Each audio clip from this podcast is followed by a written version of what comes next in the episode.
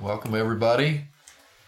Um, Bob Kembel here, and John Jordan's kind enough to JJ to, to join me and, and really sit here with me and shepherd me through my my first time back teaching after after a major life shift.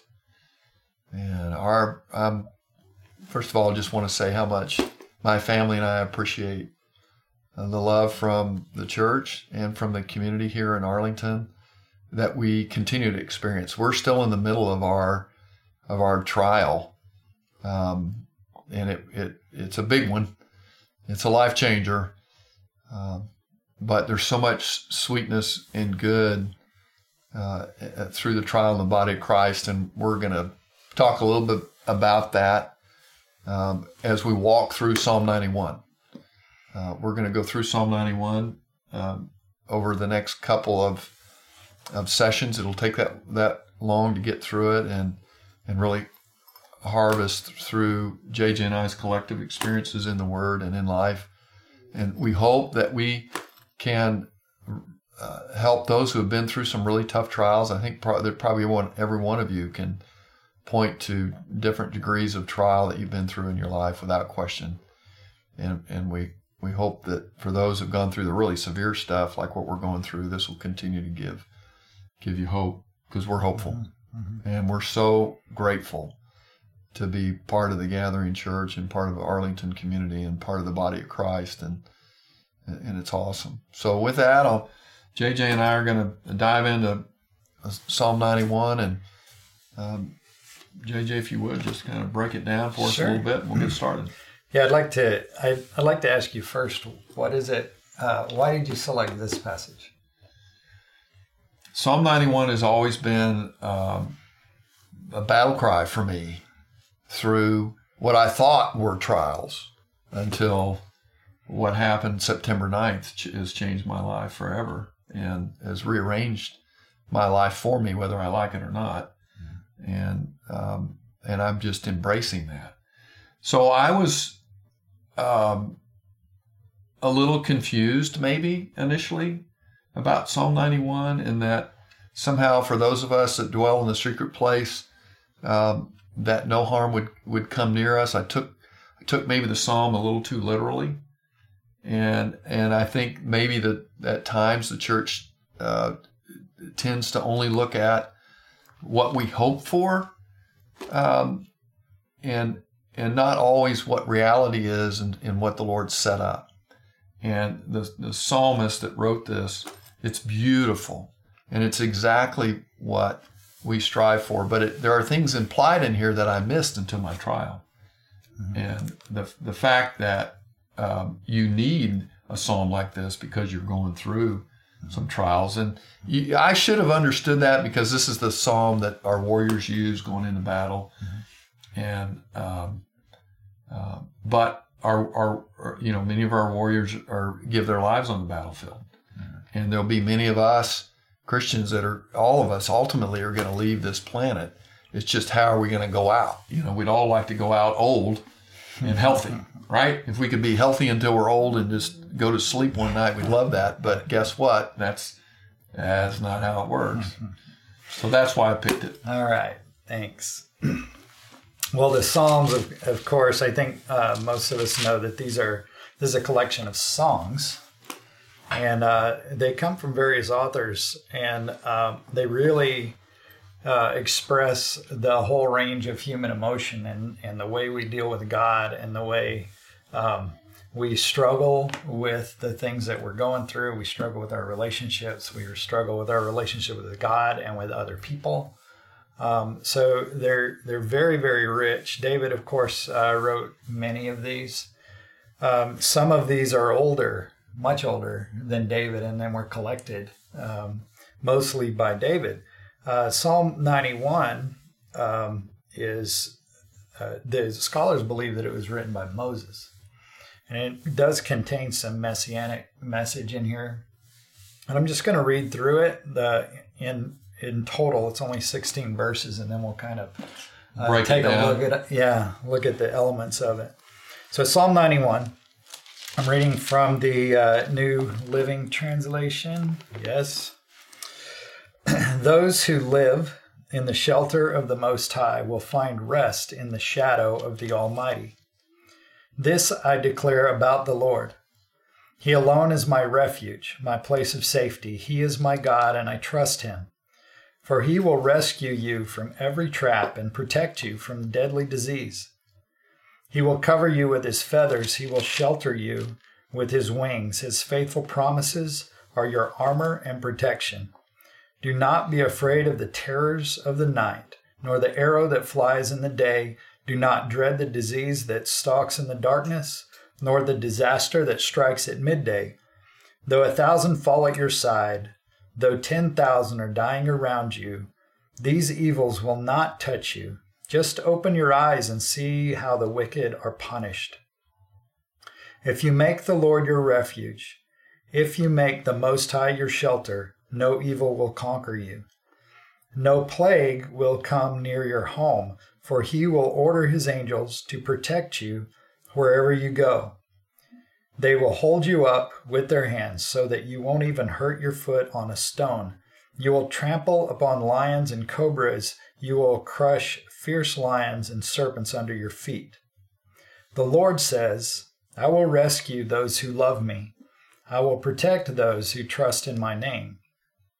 When they call on me, I will answer. I will be with them in trouble. I will rescue and honor them. I will reward them with a long life and give them my salvation.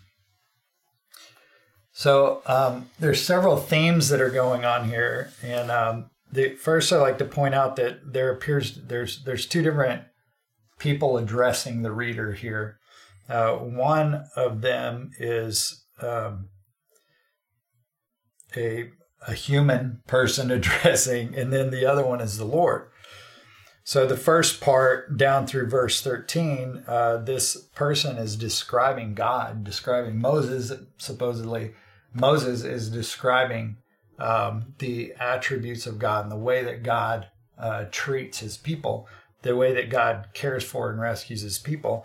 And then the second half in um, verse 14 through 16, this is the Lord says. So this is God speaking to his people. So looking within this, the, the first theme that we see is uh, dwelling in the shelter of God. And in verse 1, you've got a, a few different uh, concepts in here. So those who live in the shelter of the Most High will find rest in the shadow of the Almighty. In other words, shadow, the, the uh, shadow. Remember that in this area in the Egypt and and uh, land of Canaan area, it's, it's pretty hot and deserty. So mm-hmm. uh, shadow or shade was very very important, and that's where people would go to f- find rest and find comfort. And um, and then the imagery of the shadow of Christ's wings, mm-hmm. shadow of God's wings. Um, that is uh, that is where healing happens. That's where rest happens. So one of the things that I was uh, wondering about is when when you started going through um, the challenges with Carrie, and this was on your mind. What what was going through your heart regarding rest? You know, when uh, that day, um, it was a normal day for us, and we were on the back end of our first trip without without kids of any length of time and it Carrie was perfectly healthy, and um, all of a sudden we we get out of the place called the Boiling River in Yellowstone, and Carrie looks at me and tells me that her head's exploding, and um, and I go what? I'm looking at her, and she said my head's exploding, and she grabs her head and and she just collapses and and goes into seizure. Um, so I was I was at this point in a real state of shock and uh, praying. There, fortunately, there were a lot of people around us. Normally, we would have been in the back country by ourselves. So it was, um, it, it, we were, it, we were grateful that we were there, and there were other people, and they were able to call. And so my immediate um, reaction was to get Carrie warm. She had a bathing suit on and get her covered up. Um, somebody immediately was a nurse was there and helping me because she was having a seizure. Mm-hmm and and I Was this just a passerby or? this was just passersby that saw we were in trouble. And we were immediately surrounded by people trying to help cover her up. Someone got their cell phone and called 911. And it didn't seem like very long before the Rangers came down the trail and and were able to um, to get to Carrie, take her to the ambulance, get her in a helicopter, and fly her to Bozeman. And the you know, my world shattered at this point because I didn't. Carrie was in a coma at this point, completely unconscious, and it didn't look good. And I, you know, you, I knew immediately it was an aneurysm.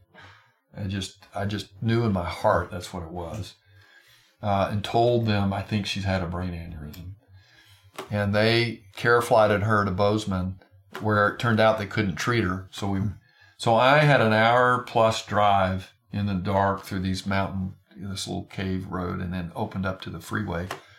Um, and my whole time I'm pleading with God and I'm praying for healing. I'm praying all the prayers Carrie prayed over me when I had my heart surgery, just asking God, please don't take her from me. Um, please let her just, I just want to hold her hand and have an opportunity to tell her I love her and say goodbye if that's what, if that's what's going to happen. Um, and and I begged and pleaded with God and cried out, "Why?" You know, I was confused. You know, as what? Why did this happen? And um, by His stripes, Lord, she is healed. I prayed that over and over and over again. By His stripes, Carrie's healed. By His stripes, let no let no let no weapon form against uh, her shall prosper. You know, this is a precious soul of a person who loves Jesus more than anything, more than life itself. So there wasn't a lot of rest in that in the early part, and the rest has evolved when I couldn't pray. That all the kindness, all the goodness in people comes out in a tragedy like what we experienced. Nobody was trying to take advantage of us. There, everyone wanted to try and help get Carrie to care, to do the best they knew how to do. The Rangers, uh, our dog was two hours away in, a, in an RV, and we threw the keys to one of the rangers and said, "My dog's at, at Henry's Lake, and we're here, and good luck. You know, I got to go." And they made sure things like that. You know, uh, I, I, uh, and then we airlifted from Bozeman. They couldn't treat Carrie when I got to the hospital. They told me it was really bad, and she looked terrible. Um, and it was scary. She looked on to me. And we, but we were able to get in the airplane and I got to hold her hand and fly with her to Utah. Uh, we got to Utah about one or two in the morning. Um, and they had to drill holes in her head to get the pressure out because her head was full of blood. That was a very severe uh, uh, brain aneurysm and filled her cavities with hematoma. Hmm. And so that next afternoon, uh, they opened her head up and put a clip on it. That clip later failed when we got to Dallas, and she had a second rupture. Um, and they sucked as much of the hematoma out and, and, and, and put her back together. Uh, I couldn't pray. I was so in shock. I didn't. I couldn't cry. And the rest that the church gave me when you guys had the service in the park, uh, I saw that on Facebook. Kate or somebody had videoed it. Um, and it was the first time I was able to cry. I cried. Mm. It it un, it just let all that out. Mm. Um, and you know, I I couldn't talk. I was in shock on that drive to the hospital. Um, but once I calmed down, and then being able to release that, uh, and, and and and and then the process started of fighting for survival, mm. uh, and and the the the people. Um, of all faiths, really, and no faiths, uh, who who who gave their best to give her a chance. You know, we had 65 different nurses in Utah alone, just Utah, and I have every one of their names, and we're going to go back there and honor them before this is mm-hmm. all over. 20 some odd plus doctors directly on her case every day. And they let me be in the meetings daily as they try to keep her alive from all the different things that happened to her. Hmm. Um, so I, I I went through a period where I didn't know how to pray, and I had to lean on you guys, you know, because all the things I knew to do, um, and uh, I, it no longer seemed like they they had any power in them. The one thing I, I did is I said, Lord, I trust you. I don't understand this, but I'm not giving up my trust in you. And that brought peace and rest. One of the things that I uh, really noticed in your interactions when you when you were able to come back was that um, you you always had a joy about you, and uh, you were always focusing on the victories and focusing on the positive. Mm-hmm. And um, you know, it made me kind of question in my own heart. It's like, wow, if I were in that situation, would would I be like rejoicing in those like tiny little victories? And to me, it was what you were focusing on was what you had and not what you had lost. Mm-hmm. And um, I think uh, getting on to the next yeah. section, uh, it, it, this is what I'd like you to kind of help us understand is um, in verses two and four, they, they, really talk about refuge and safety, which um, really means those are like preventive measures, like preventing harm. And then verse three talks about rescue, which I, mm. I kind of view as that's kind of stopping harm that's in progress. So I'll rescue you from the trap. God will rescue you from the trap. So you're already trapped, you're in trouble. God's going to pull you out of that. And uh, so those those two concepts, like really, um, as we were talking and preparing for this, we kind of looked at the uh, the reality of our human condition, where uh, if we weren't always in need of this rescue and always in need of this prevention of you know protection from harm, um, then we wouldn't need passages like this, right? Right. And and so to to to take uh, to take the promises of of God, these words of God, and then and then automatically make the assumption that well, if I believe, then um, I'm not going to have problems, right? or or uh, later in the verse, it says, uh, I protect those who trust in my name. And then do we doubt ourselves and say, well, I don't trust him enough? Right? Mm-hmm, mm-hmm. How, what did you feel during this time on this? You, you know, there's, um, wow, there's some valuable lessons. There's, there's, and uh, hopefully we'll have time to dive into some of them. Uh, one is uh, foundationally going into this trial. Um, they, the, we went we went in fortunately with a solid uh, base and and love and church body around us. We were surrounded by a, f- a family that that has faith, imperfect, not perfect. Mm-hmm. I would never imply that, you know. Um, and but we went into this uh, trial, this battle, if you would, even if Carrie hadn't made it. Um, it, it, it, the the trial, uh, the tragedy, w- would ultimately, I believe, not have shaken our faith.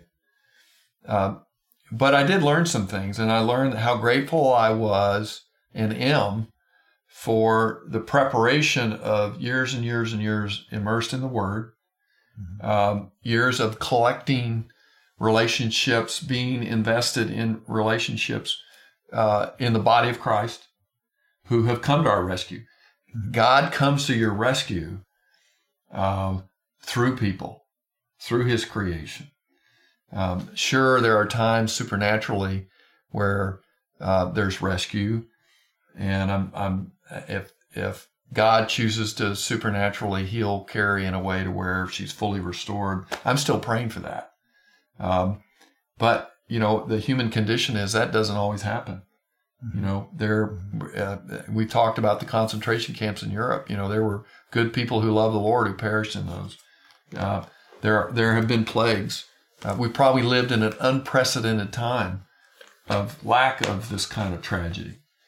So for me, one of one of the real lessons was, thank you, Lord, thank you, my biblical community, Thank you for all those people who poured into my life to help me build this foundation in the Lord that this um, that we had an opportunity to minister to so many people while we were there was a light there was a spirit in Carrie's hospital room that you didn't see in every hospital room there was worship music uh, she came alive when the worship music and videos were on um, and and so I just one of the things that we should do is be prepared every single one of you are going to have a trial health related Guarantee you. You're not going to leave this world until you have a health related trial.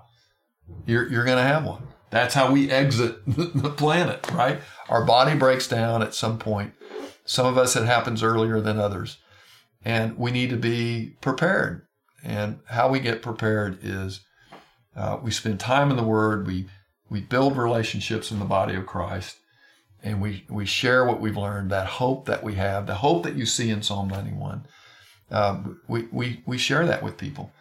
We got to a point where, where through our desperation of needing to stay close to the Lord in the hospital room, that there was there was this love of the family, love of our friends who came to visit, the music that was in the room, some of it live. Thank you, uh, Ryan, for bringing live music to Mama Bear and my son Cole. Mm-hmm. Um, there was such joy and love in there during all of this. It was contagious. And there would be nurses that were training other nurses because we're in a teaching hospital and they would hang out in the room, not because of us, but because there was a love of Christ in there that was bigger than this tragedy. So that's one thing that I really learned. One sad thing I learned is I had a few of the people who I love and respect call and implore me to pray for healing in a specific way that Carrie's sal- her her her physical restoration in this world dependent on the performance of my my prayer my spiritual life. Um, please don't ever do that to anybody in my situation. It wrecked my world for days, created for me an anxiety that I've never felt before. Um, and I gave all that back to God and said, "This is, you know, this is way beyond my ability to manage." And my prayer life is is not going to determine her her yeah. outcome. It's just not. Yeah. And I'm going to be obedient and pray for healing, but I'm going to lean lean on everyone else in the body to help me pray mm-hmm. for carrying her her continued healing. But I don't believe in any way, shape, or form that somehow my performance is gonna is gonna determine her outcome. Yeah. You know, that's all in the Lord's hands. I trust Him uh, I'm going to be obedient and pray, but I, I don't for a minute think that if I fail in that, I don't perfectly pray for her, that somehow she's not, she's going to recover less. I just don't believe that. Yeah. And to imply that in people that, hey, you got to pray this way. And, and, and if you don't, it, it, she's going to lose her battle with the devil. You know, that's, mm-hmm. um, I, I, I just don't believe that. Well, that, that puts the, uh, you know, of course, there's power in prayer, but the power in prayer is that God cares and God answers, and God loves us. And uh, when when we turn that around and and we make it a performance thing, yeah, right? right. If my if okay, so if you have faith the size of a mustard seed, you can you know move mountains, right? Well, then if if I fail or if I'm not within God's plan or God has different timing then I and I put that on myself where okay well I didn't have enough faith then we're making it a performance based thing right? right. there's nothing about the gospel that is performance based our job is to trust God and to love him and obey him right? And here's who came to mind to me when that performance based thought process came to me. And what came to mind with me is I have a good, good friend who loves the Lord who lost her son. Her high school senior son um, fell asleep coming home one night and and ran into a tree and died. He didn't survive. Didn't have the opportunity for restoration that we're praying for for Carrie. And all I could think about when you know when on Facebook when people are are are encouraging us, but occasionally it would drift into, hey, because you love the Lord, you know, Carrie's been saved. Well, um, eh, be careful with that because there are a lot of people who love the Lord whose loved ones uh, weren't saved. And it didn't have anything to do with the fact that they dwelled in the secret place or not. Many of them dwelled in their secret place exceptionally well, maybe better, certainly better than so many different people, me included. And, and yet their outcome wasn't so great. And we live in a fallen world, and our restoration hope is in Christ in eternity beyond this life. Um, we, we, we can't expect that it's going to be here. And what we can expect here are really tough trials. And interestingly enough, for me, the richness of the relationships that are forming now post my old life, my old life's gone. I'll never, will never go back to that old life. Um, but life for me is forever different. There's the person that took care of me for 30 years and did so much for me. I'm now responsible for taking care of her. Everything she did, I do now, or my kids are doing, and uh, all those things that, and and I'll never do it as well as she did it, you know. But it's sweet, it's different, but it's rich, and it's lovely, and it's good. It's different. It's a different kind of good. it's not a kind of good I wanted.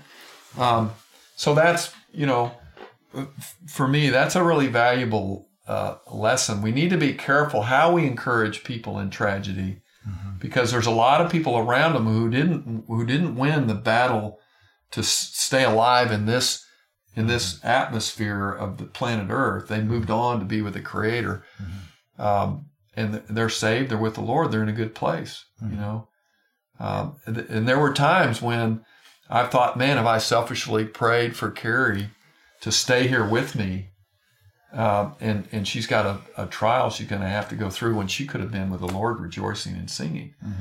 And hey, I, I've come to peace with that too, right? Um, she's here because the Lord wants her here and has more work for her to do. And my job is to nurse her back to health, That's right. whatever health the Lord has for her, and then we'll go from there.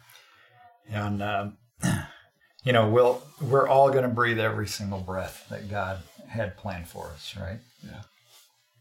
I'd like to wrap up this Okay. session with with this thought.